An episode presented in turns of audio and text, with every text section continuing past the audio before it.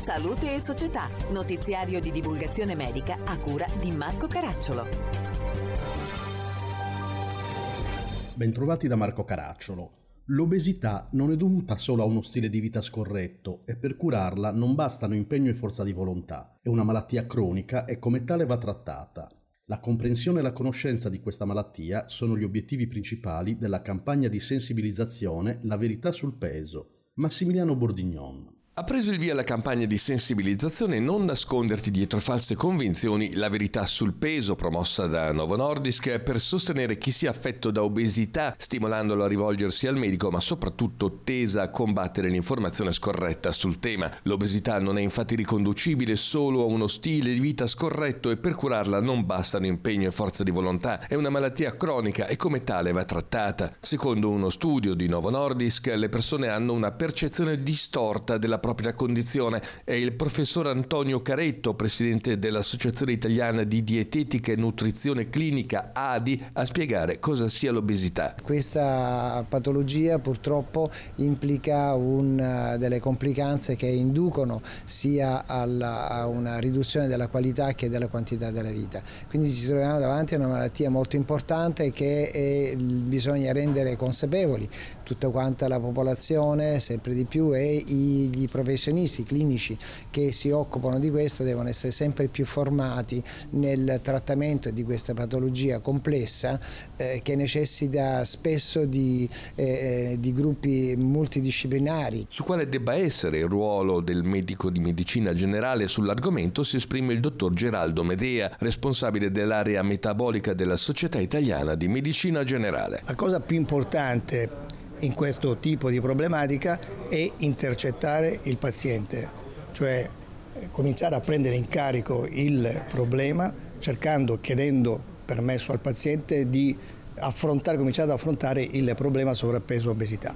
Capita raramente purtroppo che i pazienti si rivolgano al medico di famiglia parlando di questo problema e quindi l'iniziativa deve essere proprio del medico di famiglia. La dottoressa Giovanna Rosso, Senior Director Obesity di Novo Nordisk Italia, spiega il perché del sostegno alla campagna. Nasce con l'obiettivo di sensibilizzare tutti, ma proprio tutti, quindi eh, pazienti, famiglie, clinici, istituzioni e opinione pubblica sulla necessità di considerare l'obesità come una malattia grave e cronica e soprattutto questa campagna che lanciamo eh, oggi ha l'obiettivo di aiutare le persone con obesità a non farsi travolgere dalle false convinzioni e a farsi aiutare dai centri specializzati per la cura dell'obesità.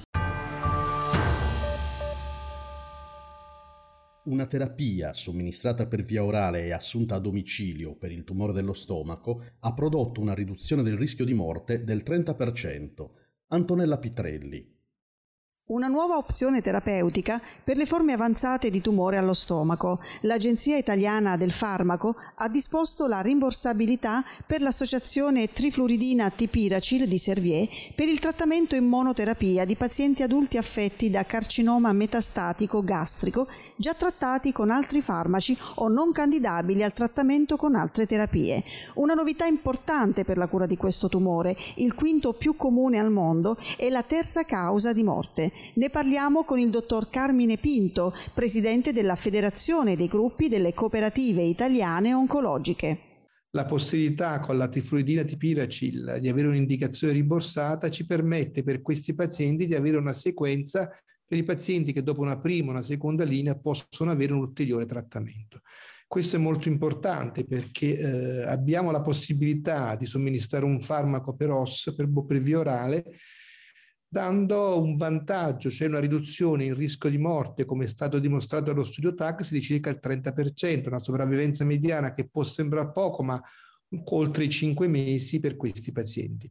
Il dato a mio avviso ancora più importante è che oltre a essere una terapia orale, siamo in un setting palliativo dove il nostro obiettivo è far vivere più a lungo il paziente e migliorare la sua qualità di vita, sicuramente non farla peggiorare e in questo studio è stato dimostrato che questo trattamento per via orale rallenta il deterioramento della qualità di vita dei pazienti, quindi diamo la possibilità di migliorare la sopravvivenza e di non deteriorare la qualità di vita e questo è molto importante in questo setting di patologia. Nel 2019 si sono registrate in Italia oltre 13.000 nuove diagnosi di carcinoma gastrico e circa 10.000 decessi. A Claudia Sant'Angelo, presidente dell'associazione Vivere senza stomaco si può, abbiamo chiesto quali sono le necessità dei pazienti. Un percorso che sia strutturato per chi si ammala, quindi reti oncologiche, quindi PDTA, quindi tutta una serie di servizi che portano il paziente, accompagnano il paziente lungo il suo percorso.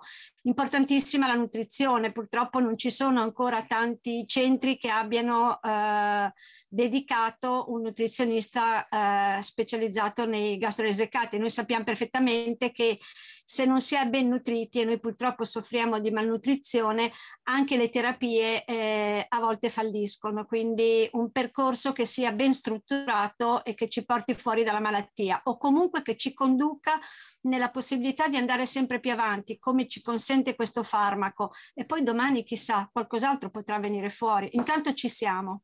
Per questa edizione è tutto. Da Marco Caracciolo a risentirci.